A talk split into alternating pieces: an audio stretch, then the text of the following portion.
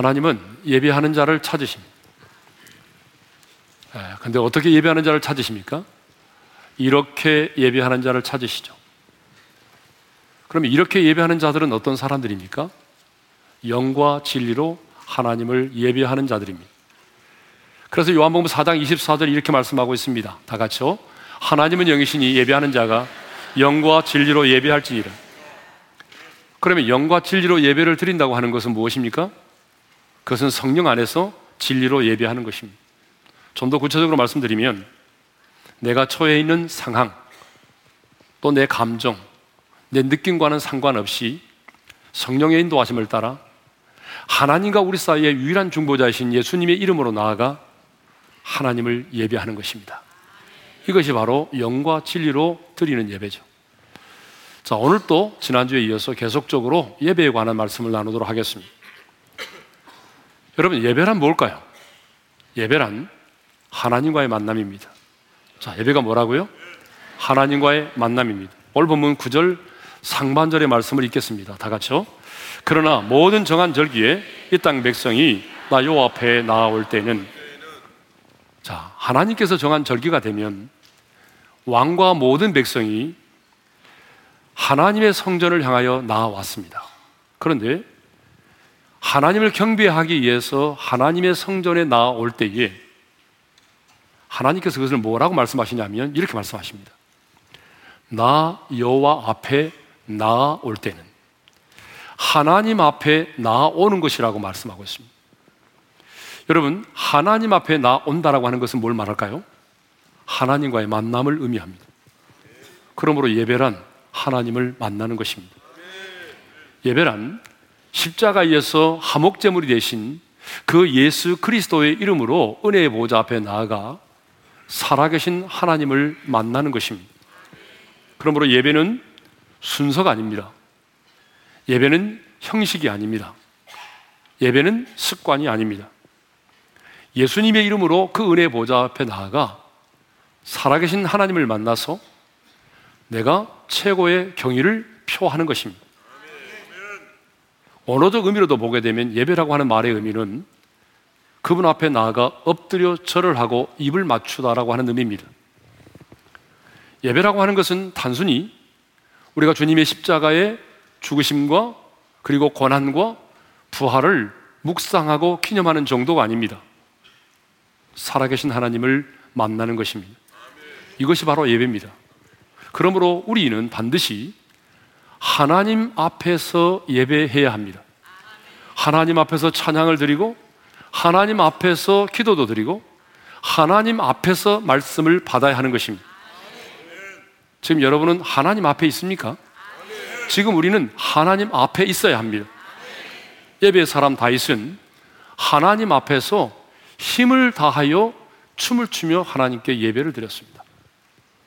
하나님의 임재를 상징하는 언약궤가 아비나답의 집에서 옮기려고 할 때에 그때에 다윗은 하나님 앞에서 힘을 다하여 춤을 추며 노래하며 연주했다라고 성경은 기록하고 있습니다. 역대상 13장 8절의 말씀을 읽겠습니다. 시작. 다윗과 이스라엘 온 무리는 하나님 앞에서 힘을 다하여 뛰놀며 노래하며 수금과 비파와 소고와 재금과 나팔로 연주하니라. 자, 하나님 앞에서 힘을 다했다라는 말씀이 나오죠. 그런데 우사의 실수로 인해서 그 언약계가 오베드돔의 집에 석 달 동안 머무르게 되잖아요. 그리고 다시 그 하나님의 임재를 상징하는 언약궤를 오벳 에돔의 집에서 예루살렘으로 옮기려 할 때에 그때도 다윗은 하나님 앞에서 힘을 다하여 춤을 추며 노래했다는 것입니다. 사무엘하 6장 14절입니다. 읽겠습니다. 시작. 다윗이 요 앞에서 힘을 다하여 춤을 추는데 그때 다윗이 배 예봇을 입었더라. 그런데요, 이 모습을 누가 보았느냐 그러면 사울의 딸이요 자신의 아내인 미갈이 보았습니다. 미갈이 이렇게 창을 통해서 내려다 보니까 이스라엘의 왕이요 자신의 남편인 다윗이 그 예봇이 벗겨진 줄도 모르고 백성들 앞에서 덩실덩실 춤을 추면서 힘을 다하여 찬양하고 예배하고 있었습니다. 그런데 그 모습이요 미갈의 눈에는 너무나 천박하게 여겨졌습니다. 그래서 다윗을 업신 여겼습니다. 사무엘하 6장 16절입니다. 다 같이 시작. 미갈의 창으로 내다보다가 다윗 왕이 요 앞에서 뛰놀며 춤추는 것을 보고 심중에 그를 업신 여기니라. 여러분 하나님을 예배하는 자를 업신여기면 안 됩니다. 미갈의 일로 인해서 저주를 받았잖아요. 다시 들어왔을 때 미갈은 기다렸다는 듯이 자신의 남편을 비난하고 책망합니다. 어떻게 방탕한 자가 자기 몸을 드러내는 것처럼 당신은 이스라엘 왕인데 왕인 당신이 계집종의 눈앞에 서 몸을 드러낼 수 있느냐고 비난하고 책망을 했습니다. 그때 다윗이 뭐라고 말합니까? 자신을 비난하고 책망하는 아내에게 이렇게 말하죠. 사무엘하 6장 21절입니다. 시작. 다윗이 미갈에게 이르되 이는 여호와 앞에서 한 것이니라. 내가 이렇게 언약궤 앞에서 에봇이 벗겨주는 줄도 모르고 춤을 추고 힘을 다하여 하나님을 예배한 것은 내가 사람에게 한 것이 아니라는 거예요. 하나님에게 한 것이라는 거예요. 다윗은 이렇게 하나님 앞에서 오직 하나님만 의식하면서 하나님만 바라보면서 하나님 앞에서 예배했습니다. 여러분, 다윗은 평범한 사람도 아니고 왕이잖아요. 여러분, 어느 정도 지위에 올라가게 되면요, 사람들을 보게 돼 있습니다. 사람들을 의식하지 않을 수가 없습니다. 더구나 왕의 자리에 올라가게 되면 신하들의 눈치도 살펴야 됩니다. 그런데요, 다윗은 신하들의 눈치를 살피지 않았습니다. 백성들을 의식하지 않았습니다. 그는 하나님만 의식하고 하나님 앞에서 힘을 다하여 춤을 추면서 노래를 불렀습니다. 여러분, 어쩌면 다윗은 왕으로서 근엄하게 왕의 자리에 앉아서 그리고 제사장과 레인들이 춤을 추며 예배하는 것을 이렇게 구경할 수도 있었습니다. 얼마든지 구경할 수 있는 그런 이치에 있었습니다. 그렇지만 놀라운 사실은 그는 예배 자리에서 구경하는 그런 구경꾼이 아니었다는 것입니다. 왕이었지만 그는 자신이 직접 하나님의 보좌 앞에서 하나님 앞에서 힘을 다하여 예배했다는 것입니다. 하나님은 영이시기 때문에 우리의 육안으로는 볼 수 없지만 우리는 오늘도 영의 눈으로 신령한 하나님의 보좌를 바라보면서 그 앞에서 예배해야 합니다. 찬양만이 아니라 여러분 우리의 기도도 역시 하나님 앞에서 드려져야 하는 것이죠. 그래서 시편 기자는 시편 95편 6절에서 이렇게 말합니다. 시작. 오라 우리가 굽혀 경배하며 우리를 지으신 여호와 앞에 무릎을 꿇자. 기도도 어떻게 하라는 것입니까? 하나님 앞에서 하라는 것입니다. 올해가 종교교육 500주년, 종교교육 500주년을 맞는 2017년입니다. 그래서 저희 교회가 올해 표를 뭐로 정했습니까? 고람되어 하나님 앞에서라고 정했습니다. 왜 청교 교육자들은 500년 전에 코람데오 하나님 앞에서를 외쳤을까요? 그 이유는요, 그들이 눈에 보이지 않은 하나님보다는 육신의 눈에 보이는 교황을 더 중요하게 생각하고 눈에 보이는 화려한 성전에 더 많은 관심을 가졌기 때문입니다. 그래서 점점 점점 하나님과 멀어지고 종교의 이름으로 말할 수 없는 부정과 부패를 저질렀기 때문이죠. 그래서 하나님 앞에서를 외쳤던 것입니다. 우리는 하나님 앞에서의 삶을 살아야 합니다. 특별히 여러분 예배는요, 반드시 하나님 앞에서 드려야 합니다. 하나님 앞에서 찬양을 드릴 수 있기를 바랍니다. 하나님 앞에서 기도할 수 있기를 바랍니다. 하나님 앞에서 말씀을 받을 수 있기를 바랍니다. 자, 예배는 하나님과의 만남입니다. 그러므로 우리는 반드시 하나님 앞에 있어야 됩니다. 그런데 우리가 하나님 앞에 있을지라도 우리의 시선이 하나님께 집중되지 않는다면 그 예배는 의미가 없는 거죠.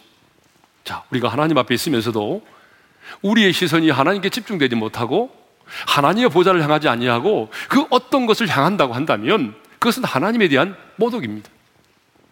그러므로 예배자는 하나님께 집중해야 됩니다.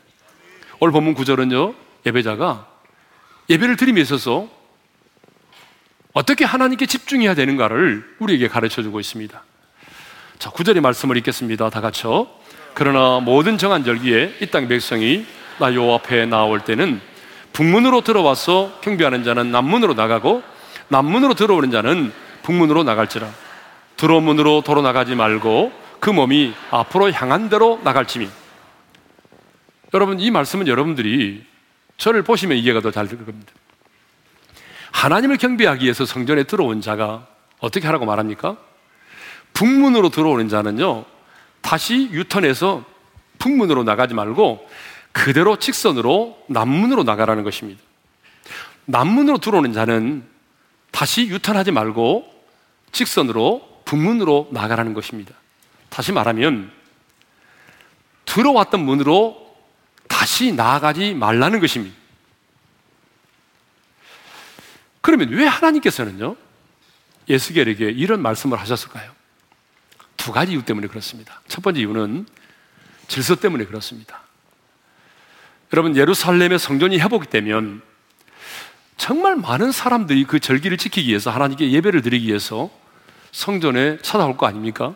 그러면 그렇게 많은 사람들이 한꺼번에 몰려들어서 하나님을 예배하려고 하다 보게 되면 굉장히 혼란이 혼란스러움을 가져다 줄 수 있습니다. 혼란이 약이 될 수 있어요.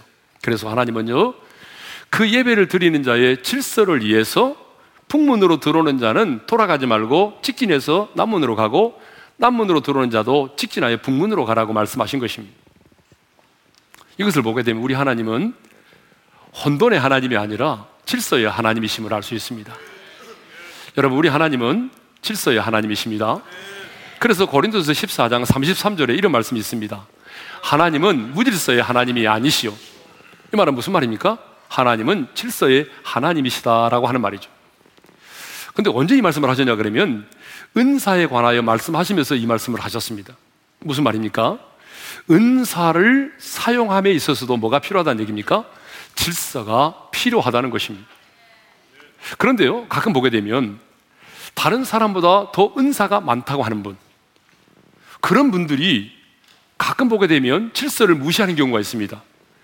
교회 질서를 무시하고 내가 이런 은사를 가졌다. 라고 한 것만을 강조하면서 교회 질서를 무너뜨린 경우들이 있습니다. 근데 여러분, 이것은 잘못된 것입니다. 아무리 은사가 좋고 훌륭해도 여러분, 은사가 먼저가 아니라 뭐가 먼저입니까? 질서가 먼저인 것입니다. 질서가 먼저입니다. 은사가 먼저가 아닙니다. 예? 그래서 여러분, 우리가 예배를 드림에도 뭐가 필요하다는 얘기죠? 질서가 필요한 것입니다. 여러분, 국가에도 뭐가 필요하죠? 질서가 필요하죠. 가정에도 뭐가 필요합니까? 질서가 필요한 것입니다. 그래서 하나님은요, 그 질서 때문에 혼돈을 막고 그 질서를 유지하기 위해서 그 나라의 질서를 위해서 어때요? 지도자들에게 권위 아래 복종하라고 말하는 것입니다. 가정의 질서를 위해서 아내에게 말합니다. 남편에게 복종하라고 말하는 것입니다. 평등하지 않아서가 아닙니다. 질서가 더 중요하기 때문에 그렇습니다. 왜 우리가 지금 동성애를 이렇게 심각하게 우리가 받아들이고 있습니까? 여러분, 이 동성애라고 하는 것은요, 창조의 질서를 무너뜨리고 가정의 질서를 깨뜨리기 때문에 그렇습니다. 그 어떤 죄보다도 여러분, 하나님의 창조의 질서를 무너뜨리고 가정의 질서를 무너뜨리기 때문에 우리가 이 동성애를 심각하게 받아들이는 것입니다. 그런데 이 말씀은요, 질서만의 문제가 아닙니다. 예배를 드리는 자가 어떻게 예배를 드려야 하는지 그 예배자에 대한 자세, 태도에 관하여도 말씀하고 있습니다. 그러니까 또 하나 이유는 뭐냐면요. 하나님께 집중하도록 하기 위함이라는 것입니다. 예배자는요, 사람을 보러 나온 거 아니잖아요? 여러분, 저를 만나러 오셨어요? 저를 보러 왔습니까? 아니면 여러분, 콰이어 찬양을 들으러 오셨습니까? 아니면 여러분, 십자가를 묵상하기 위해서 오셨습니까? 예배자는 하나님을 만나기 위해서 이 자리에 온 줄로 믿습니다. 그렇다면 예배자는요 반드시 그 하나님의 보좌에 집중해야 되는 것입니다. 예배하는 자의 모든 초점은요 내게 있는 것이 아닙니다. 여러분 예배하는 자의 모든 초점은 하나님에게 맞춰져야 되는 것입니다. 그러므로 예배자는 처음부터 마지막까지 하나님만을 바라보면서 여러분 직진 하나님께만 향하여 나아가야 되는 것입니다. 그래서 말합니다. 북문으로 들어오는 자는 다시 북문으로 돌아가지 말고 앞으로, 앞으로 남쪽, 남문을 향하여 가라는 것입니다. 남문으로 들어오는 자도 다시 유턴하지 말고 북문으로 나아가라는 것입니다. 다시 돌아오던 길로 나가면 안 된다는 거예요. 이 말은 무슨 말일까요? 이 말은 다른 말로 말하면 등을 돌려서는 안 된다는 얘기입니다. 여러분, 예배자는 절대로 하나님 앞에서 등을 돌려서는 안 됩니다. 근데 많은 사람들이 북문으로 들어왔다가 다시 북문으로 갑니다. 남문으로 들어왔다가 다시 남문으로 나아갑니다. 무슨 말입니까? 예배를 드리러 왔음에도 불구하고 하나님께 등을 돌린다 그 말입니다. 여러분 등을 돌린다는 말은 무슨 말입니까? 관심이 없다는 말이죠. 여러분 부부지간에도 등을 돌리면은 오해를 받습니다. 아니 당신은 내가 싫은 거야? 언제부터 그렇게 변했어? 혹시 나 말고 좋아하는 사람이 생겼어? 등 돌리고 잘 바엔 차라리 들어오지나 마. 여러분 한 이불을 쓰고 사는 부부지간에도 등을 돌리면요 기분 나쁜 거예요. 우리 하나님도 마찬가지입니다. 우리 하나님도 인격을 가지신 분이기 때문에 예배하러 오는 자가 하나님께 집중하지 못하고 하나님께 등을 돌린다고 하는 것은 이건 하나님을 모독하는 겁니다. 예배자는 절대로 등을 돌려서는 안 됩니다. 하나님 앞에 등을 보여서는 안 됩니다. 오직 하나님만을 바라봐야 됩니다. 오직 하나님께만 집중해야 됩니다. 오직 하나님께만 시선을 고정시키고 그리고 예배를 해야 되는 것입니다. 근데 사람들은요, 자꾸 하나님께만, 하나님께만 의식하고 하나님께만 집중해야 되는데 사람들을 의식할 때가 참 많이 있습니다. 뭐 예를 들면 손뼉을 치고 찬양을 하고 싶어도 사람들이 나를 어떻게 볼까? 또 우리가 뭐 일어나서 손을 들고 찬양을 하고 싶어도 그러면 사람들이 나를 어떻게 하지? 늘 사람들을 의식합니다. 또 어떤 사람은 예배 시간 내내 자기 자신의 형편과 처지만을 묵상하다 돌아갑니다. 어떤 사람은 예배 시간 내내 온갖 염려만 하다 돌아갑니다. 최근에는 많은 사람들이 예배 시간에 인터넷 게임을 한다든지 인터넷 스마트폰으로 검색을 한다든지 아니면은 댓글까지 다는 사람도 있습니다. 심지어 고스톱을 치는 사람도 있습니다. 어떤 분은 예배 시간에 습관적으로 지각을 합니다. 그리고 어떤 분은 습관적으로 축도도 끝나기 전에 총알처럼 뛰쳐나갑니다. 나는 그런 분들을 보게 되면요, 마음속에 늘 이런 생각이 듭니다. 예배 시간에 빨리 나가는 순서대로 하나님 불러주셨으면 좋겠다. 마음속의 생각입니다. 그렇게 기도를 하지 않았습니다. 아마 그렇게 하나님이 말씀하신다면 서로 안 나가시려고 날릴 거예요, 아마. 예. 또 보게 되면요. 안내하고 봉사하는 것 때문에 예배의 사각지대에 머물러 있는 사람들이 있습니다. 그리고 항상 뒤에 앉아서 예배를 드리려고 하는 분이 있습니다. 근데 여러분 뒤에 앉아 있으면요. 정말 편하고요. 관망하기가 참 좋습니다. 지각하는 사람 다 볼 수 있고 뒤에 앉아 있으면 모든 사람들을 다 볼 수가 있어요. 그런데 하나님께 집중하기가 어렵습니다. 그래서 내가 늘 예배를 드릴 때마다 할 수만 있으면 앞자리로 앞자리로 나오라는 이유가 있습니다. 그것은 하나님께 집중하도록 하기 위함입니다. 이제 예배의 정신에 대해서 생각을 해보도록 하겠습니다. 우리 10절의 말씀을 다 같이 읽겠습니다. 시작. 군주가 무리 가운데 있어서 그들이 들어올 때에 들어오고 그들이 나갈 때에 나갈지니라. 자, 여기서 군주는 왕을 말하죠. 그러니까 왕도 하나님께 경배를 드리기 위해서 나올 때는 어떻게 하라는 얘기입니까? 일반 백성들과 함께 있다가 일반 백성들과 함께 예배를 드리러 나오고 그리고 나갈 때도 일반 백성들과 함께 나아가라는 것입니다. 무슨 말입니까? 예배를 할 때에, 예배를 드릴 때에 왕이라고 해서 특별하게 대우하는 일이 없도록 하라는 얘기입니다. 여러분, 그 당시의 왕은 어떤 사람입니까? 여러분, 우리나라 대통령도 보니까 권력이 어마어마하잖아요? 근데 그 당시에 여러분, 왕은요, 짐이 곧 국가다라고 말할 수 있는 그런 시대잖아요. 여러분, 특별한 계층에 속한 사람이잖아요. 그런데 왕이라 할지라도 만왕의 왕이신 하나님을 예배하러 나올 때는 어떻게 하라는 겁니까? 특별한 자리에 앉아 있다가 특별하게 나오지 말고 일반 백성들과 섞여서 함께 나오고 그리고 함께 들어가라는 얘기입니다. 여러분 이것은 뭘 말합니까요? 예배의 정신은 평등과 일치라는 것입니다. 여러분 예배가 뭡니까? 예수를 믿음으로 말미암아 의롭다함을 얻은 하나님의 자녀들이 왕이신 하나님 앞에 예수님의 이름으로 나아가는 거 아닙니까? 하나님의 자녀된 신분을 가지고 나아가는 것이 예배입니다. 여러분은 왕의 신분을 가지고 나아가는 게 아닙니다. 여러분 이사장, 회장, 장군 그 지위를 가지고 하나님 앞에 나가는 게 아닙니다. 하나님의 자녀된 우리에게는 계급도 신분도 없습니다. 여러분 교회 안에 계급 있습니까? 많은 사람들이 그렇게 생각을 하더라고요. 목사가 제일 높고, 그 다음에 장로고, 그 다음에 뭐 권사, 그 다음에 안수집사, 그 다음에 평신도. 여러분, 아닙니다. 모두가 하나님의 자녀입니다. 그런데 하나님께서는 교회의 질서를 위해서 그리고 하나님 나라의 효과적인 확장을 위해서 이런 직분을 주신 것이지 여러분 예배를 드릴 때는 우리 모두가 하나님의 자녀된 신분만을 가지고 나아가는 것입니다. 하나님은 예배하는 우리 모두가 하나님의 자녀된 신분을 가지고 일치된 마음으로 나오기를 원하십니다. 그러므로 교회는 배운 자나 배우지 못한 자나 여러분 많은 것을 가진 자나 가난한 사람이나 권력을 가진 자나 막노동판에서 여러분 일을 하는 사람이나 다 동일합니다. 똑같이 하나님의 자녀입니다.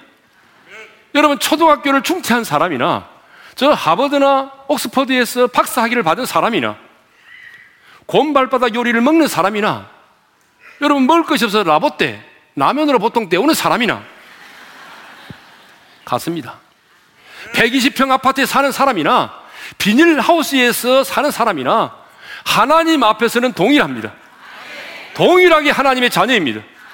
그러므로 여러분 하나님 앞에 예배를 드리러 나올 때는요, 자신의 계급장을 떼야 됩니다. 세상에서 지위와 신분을 내려놓아야 됩니다. 세상에서 회장이 예배를 드릴 때 회장 아닙니다. 그래서 우리 교회는 회장이 별로 없습니다. 왜요? 우리 교회 예배는 좀 별난 예배잖아요. 그래서 그런 분들이 앉아서 근엄하게 예배 드릴 분위기가 아니에요.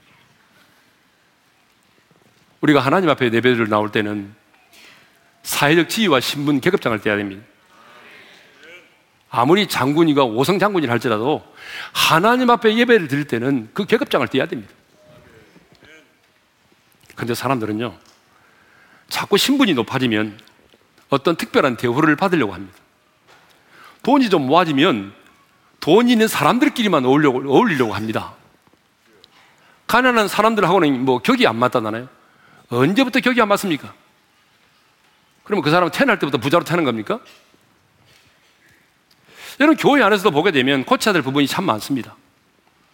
여러분, 우리 교회는 그렇지 않습니다만은. 다른 교회 가보게 되면 여러분, 특별하게 자리가 많이, 특별한 자리들이 많이 있습니다. 근데 우리 교회는 그렇지 않습니다. 아무리 강사가 와도 해중석에 있다가 그리고 설교하기 위해서만 올라오는 것입니다. 이게 성경적입니다. 또 다른 교회 가보게 되면 당회석이라고 하는 게 있어요, 당회석. 장로님들만 특별하게 앉아서 예배를 드리는 그런 검사석이 있습니다. 근데 우리 교회 없습니다. 여러분 성경에 어디에 보게 되면 예배를 드릴 때 특별한 사람들만 앉아서 따로 예배를 드릴 수 있는 그런 자리가 준비되어 있습니까? 없습니다. 성경 어느 곳을 봐도 여러분 그건 성경적이지 않습니다. 심지어는 왕도 해중과 함께 있다가 함께 예배드리러 나오고 나갈 때는 해중과 함께 나가라고 말씀하고 있습니다. 무슨 말입니까? 예배의 정신은 뭐죠? 평등과 일치라는 것입니다. 이제 예배의 본질에 대해서 한번 생각해 보도록 하겠습니다. 여러분, 예배의 본질은 보는 것이 아니라 드림입니다. 한번 따라서 할까요? 예배의 본질은 드림이다. 근데 사람들은요, 자꾸 예배를 보는 것으로 생각을 합니다. 그래서 뭐라고 말합니까? 예배를 보러 간다고 말하죠. 그리고 예배를 보았다라고 말하죠. 근데 이 말은 맞는 말입니까? 틀린 말입니까? 이 말은 틀린 말입니다. 예배는 보는 것이 아닙니다. 예배는 드림입니다. 오늘 우리가 읽은 본문 12절에서부터 15절을 보게 되면요. 이 드린다라고 하는 이 드림이라고 하는 표현이 무려 여섯 번이나 나옵니다. 우리 대표적으로 12절과 13절 한번 읽어볼까요? 읽겠습니다. 시작. 감사제를 준비하여 나 여호와께 드릴 때에는 그를 위하여 동쪽을 향한 문을 열고 그가 번제와 감사제를 안식일에 드림같이 드리고 13절 아침마다 1년 되고 흠없는 어린 양 한 마리를 번제를 갖추어 나 여호와께 드리고 예, 계속적으로 드린다는 말이 나오지 않습니까? 예배는 보는 것이 아니라 드린다는 거예요. 그러니까 누가복음 7장을 보게 되면 제 많은 한 여인이 예수님께 나와서 자기의 전 재산이라고 할 수 있는 향유를 예수님의 몸에 붓습니다. 그리고 그 발 앞에 엎드려 울기 시작합니다. 여인의 숨결이라고 할 수 있는 자기의 머릿결을 풀어서 예수님의 발을 씻기 시작합니다. 여러분, 왜 이 여인은 이렇게 했을까요? 그 이유는 단 한 가지입니다. 예수님을 너무나 사랑했기 때문입니다. 다른 사람들은 300데나리온이나 되는 것을 가지고 왜 낭비하느냐라고 비난하고 분노했지만 예수님을 사랑했던 이 여인에게는 그 어떤 것도 문제가 되지 않았습니다. 왜냐하면 사랑은 그 어떤 것으로도 계산될 수 없기 때문입니다. 여러분, 진정한 사랑은 그 어떤 것으로도 계산되지 않는 것입니다. 계산이 되는 사랑은 사랑이 아닌 것입니다. 예배란 바로 이런 것입니다. 나를 사랑하사 독생자를 내어주신 하나님께 그리고 나를 위하여 인간의 몸을 입고 이 땅에 오셔서 십자가에서 나를 위하여 자신의 생명을 내어주신 내 사랑하는 주님께 내 인생의 최고를 드리는 것입니다. 다시 말하면 예배란 최고의 하나님께 내가 드릴 수 있는 세상의 것을 드리는 것이 바로 예배인 것입니다. 그렇습니다. 여러분, 예배는 드림입니다. 나의 삶의 전부이신 하나님, 내 삶의 이유가 되신 하나님, 나의 생명이 되신 주님께 여러분 나의 시간을 드리고 찬양을 드리고 내 마음을 드리고 물질을 드리고 내 인격을 드리는 것입니다. 이 드림이 바로 예배라는 것입니다. 근데 사람들은요, 너무 이기적입니다. 그래서 드리는 것보다 뭔가를 받으려고만 합니다. 그래서 은혜를 받으려고 하고, 그렇죠? 그리고 복을 받으려고만 하고, 깨달음을 얻으려고만 합니다. 여러분, 그거 잘못된 거 아니잖아요? 은혜를 받고 복을 받고 깨달음을 얻는 거 중요하죠? 그렇지만 순서가 달라잖아요. 순서가 틀렸다는 겁니다. 뭐가 먼저라는 얘기입니까? 여러분, 뭐가 먼저입니까? 드림이 먼저라는 것입니다. 내가 하나님 앞에 드릴 때에 그 드림을 통해서 우리가 은혜를 받는 것이고 드림을 통해서 깨달음도 얻는 것입니다. 드림이 먼저입니다. 은혜를 받는 것이 문제가 아니라 드림이 먼저라는 사실입니다. 이제 마지막으로 예배의 중심이 무엇인지에 대해서 살펴보고 하겠습니다. 13절의 말씀을 우리 읽겠습니다. 시작. 아침마다 일년되고 흠없는 어린 양 한 마리를 번제를 갖추어 나 여호와께 드리고 자, 번제를 드릴 때 어떤 제물로 제사를 드려야 한다고 말합니까? 1년 되고 흠없는 어린 양입니다. 그러면 1년 되고 흠없는 어린 양은 무엇을 말할까요? 하나님의 어린 양 예수 그리스도를 말합니다. 십자가에서 우리의 모든 죄와 허물을 대신 짊어지고 화목제물이 되신 그 어린 양 예수 그리스도를 말합니다. 그러므로 여러분 예수 그리스도가 우리의 예배의 중심이어야 한다는 것입니다. 예배의 중심은 예수 그리스도입니다. 그러므로 여러분 예수 그리스도가 없는 예배는 예배가 아닙니다. 예수 그리스도의 십자가가 사라진 예배는 예배가 아닙니다.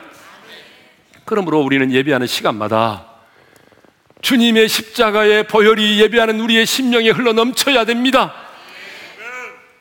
우리가 찬송할 때마다 기도할 때마다 말씀을 들을 때마다 그 어린 양의 보혈이 우리의 심령을 적셔야 됩니다.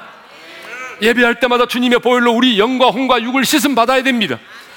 우리는 예배를 드릴 때마다 보혈을 지나서 은혜의 보좌 앞으로 나아가야 하는 것입니다. 그런데요, 14절과 15절에 보게 되면 아침마다 항상이라고 하는 말이 두 번 나옵니다. 아침마다 항상이라는 말이 나와요. 그러니까 무슨 말입니까? 한 번만이 그렇게 예배를 드려서는 안 되고 예배를 드릴 때마다 아침마다 그 번제를 드릴 때마다 항상 일년되고 흠없는 어린 양으로 제사를 드려 했듯이 우리가 드리는 모든 예배 속에는 예수 그리스도가 살아 숨쉬고 있어야 된다는 것입니다. 하나님께 드리는 우리의 모든 삶에 역시 예수 그리스도가 있어야 된다는 것입니다. 예수 그리스도가 사라진 예배는 예배가 아니라는 것입니다.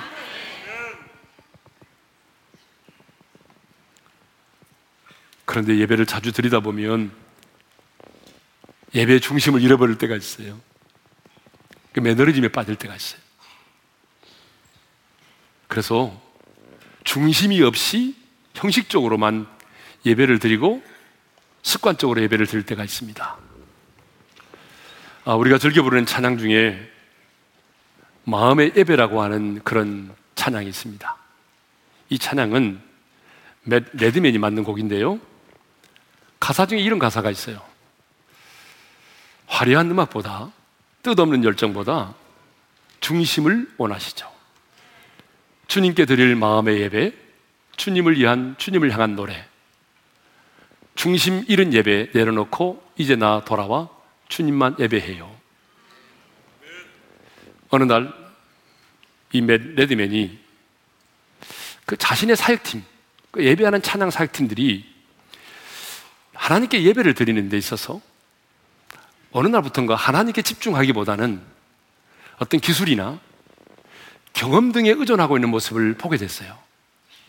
이건 아닌데, 우리가 어떻게 예배를 화려하게 드리느냐, 어떤 테크닉을 가지고 예배하느냐, 이게 중요한 게 아니고, 하나님께 집중하는 게 중요한데, 하나, 하나님께 집중하는 것이 점점 사라져가는 걸 깨닫게 됐어요. 그래서 찬양 사역을 내려놓고, 말씀과 기도로서 하나님과 교제를 회복하는 것에 힘을 쓰기 시작했습니다. 찬양 사역을 내려놓고 이렇게 말씀과 기도를 통해서 하나님과의 교제를 통하여 회복이 됐을 때에 그때 만든 노래가 마음의 노래라고 하는 찬양입니다. 그렇습니다. 우리가 아무리 열정적으로 하나님을 예배해도 우리가 아무리 화려한 예배를 드려도 여러분 우리의 중심이 하나님을 향하지 않는다면 하나님은 그 예배를 받지 않으십니다. 예배의 중심은 예수 그리스도이십니다. 그러므로 우리 예배 가운데 예수 그리스도가 없다면 여러분 그 예배는 하나님 받지 않으신다는 얘기입니다. 성도 여러분, 피조물인 우리 인간이 제3을 벗고 하나님의 자녀가 돼서 이 땅에서 하나님을 예배할 수 있다고 하는 것, 여러분 이것처럼 영광스러운 일이 어디 있을까요? 저는 분명히 믿습니다. 우리 인간이 할 수 있는 일 중에 가장 가치 있는 일은 하나님을 예배하는 것이고, 우리 인간이 할 수 있는 일 중에 가장 이대한 일은 바로 하나님을 예배하는 것입니다. 그러므로 여러분 예배 특권을 누릴 수 있기를 바랍니다. 예배란 하나님을 만나는 것입니다. 그러므로 우리는 그분 앞에서 예배해야 됩니다. 그리고 그분에게 집중해야 됩니다. 사람을 의식하지 말고 내 자신의 염려와 걱정에도 매이지 말고 오직 하나님께만 시선을 두고 하나님께만 집중하며 하나님께 예배할 수 있기를 바랍니다. 그리고 예배를 드릴 때마다 여러분의 지위와 사회적 신분, 계급장을 다 내려놓으시고 여러분 평등과 일치된 마음을 가지고 하나님께 나아갈 수 있기를 바랍니다. 예배의 본질은 보는 것이 아니라 드림입니다. 여러분, 나를 구원하신 그 하나님께, 내 삶의 이유가 되신 그 하나님께 여러분의 삶의 최상의 것을 드릴 수 있기를 바랍니다. 예배의 중심은 바로 예수 그리스도입니다.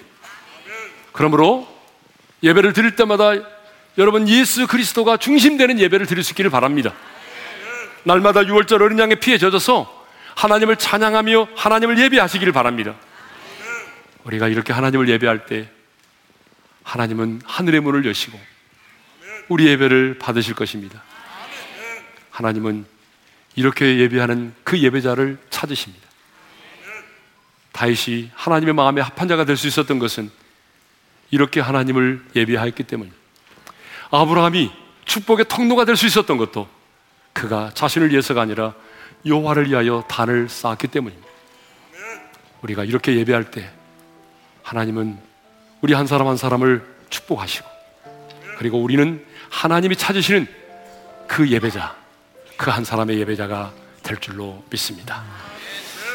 자, 오늘 주신 말씀을 기억하면서 주께와 엎드려 경배드립니다. 무엇과도 누구와도 바꿀 수 없네.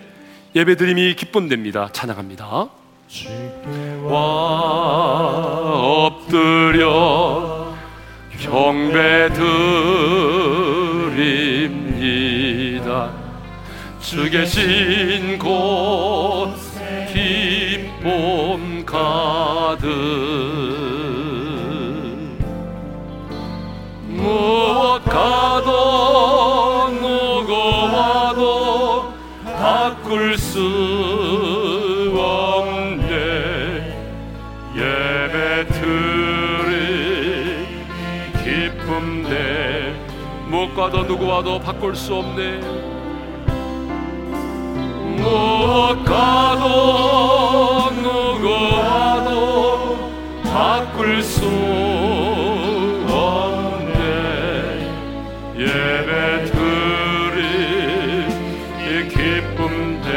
다시 한번 못 가도 누구와도 바꿀 수 없네. 무엇 가도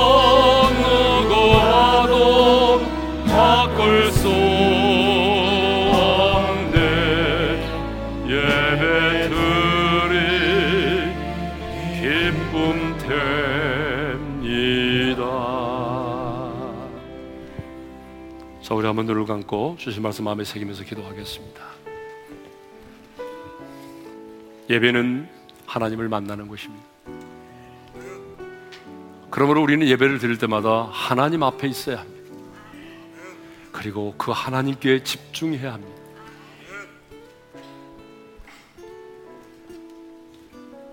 예배의 본질은 보는 것이 아니라 드림에 있습니다. 예배는 드리는 겁니다. 하나님 앞에 나올 때에 여러분의 세상의 지위와 세상의 계급을 다 내려놓으십시오. 우리는 동일하게 하나님의 자녀된 신분만을 가지고 하나님께 나가는 것입니다. 예배의 중심은 예수 그리스도이십니다. 오늘 우리 예배 가운데 예수 그리스도가 살아 숨쉬지 않는다면 아무리 화려한 예배를 드려도 하나님은 그 예배를 받지 않으십니다. 하나님은 이렇게 예배하는 자를 찾으십니다. 하나님, 제가 그렇게 예배하겠습니다. 하나님 앞에 나아가 하나님께 집중하며 하나님을 만나는 예배를 드리겠습니다. 보는 예배가 아니라 드림의 예배를 드리겠습니다. 예수 그리스도가 중심되는 예배를 드리겠습니다. 그래서 하나님이 찾으시는 그 한 사람, 그 예배자가 되기를 원합니다. 오늘은 부르짖어 기도하지 않고 우리 작은 목소리지만 그래도 간절히 자유롭게 기도하기를 원합니다. 기도하십시다. 아버지 하나님 감사합니다. 오늘 또 우리에게 귀한 말씀을 들려주셔서 감사합니다. 하나님이 찾으시는 그 예배자가 되고 싶습니다. 예배를 통하여 늘 하나님을 만날 수 있게 도와주시고 하나님 앞에서 예배를 드리게 도와주십시오. 아버지 하나님, 하나님께 집중하기를 원합니다. 내 염려와 내 상황에 매임을 당하지 말게 하시고 내 자신에게도 포커스를 맞추지 말게 하시고 하나님께 포커스를 맞추고 하나님께 집중하고 하나님께만 향한 예배를 드리기를 원합니다.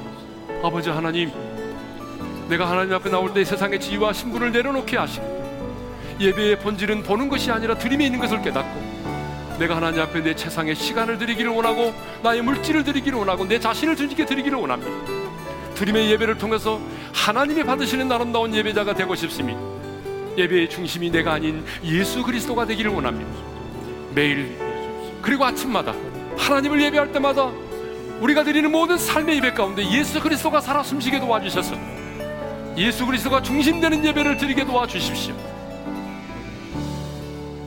이전엔 우리 주 예수 그리스도의 은혜와 하나님 아버지의 영원한 그 사랑하심과 성령님의 감동 감화 교통하심이 이렇게 하나님을 예배함으로 하나님이 찾으시는 그 예배자 그 한 사람이 되기를 원하는 모든 성도들 위해 이제로부터 영원토록 함께 하시기를 축원하옵나이다. 아멘.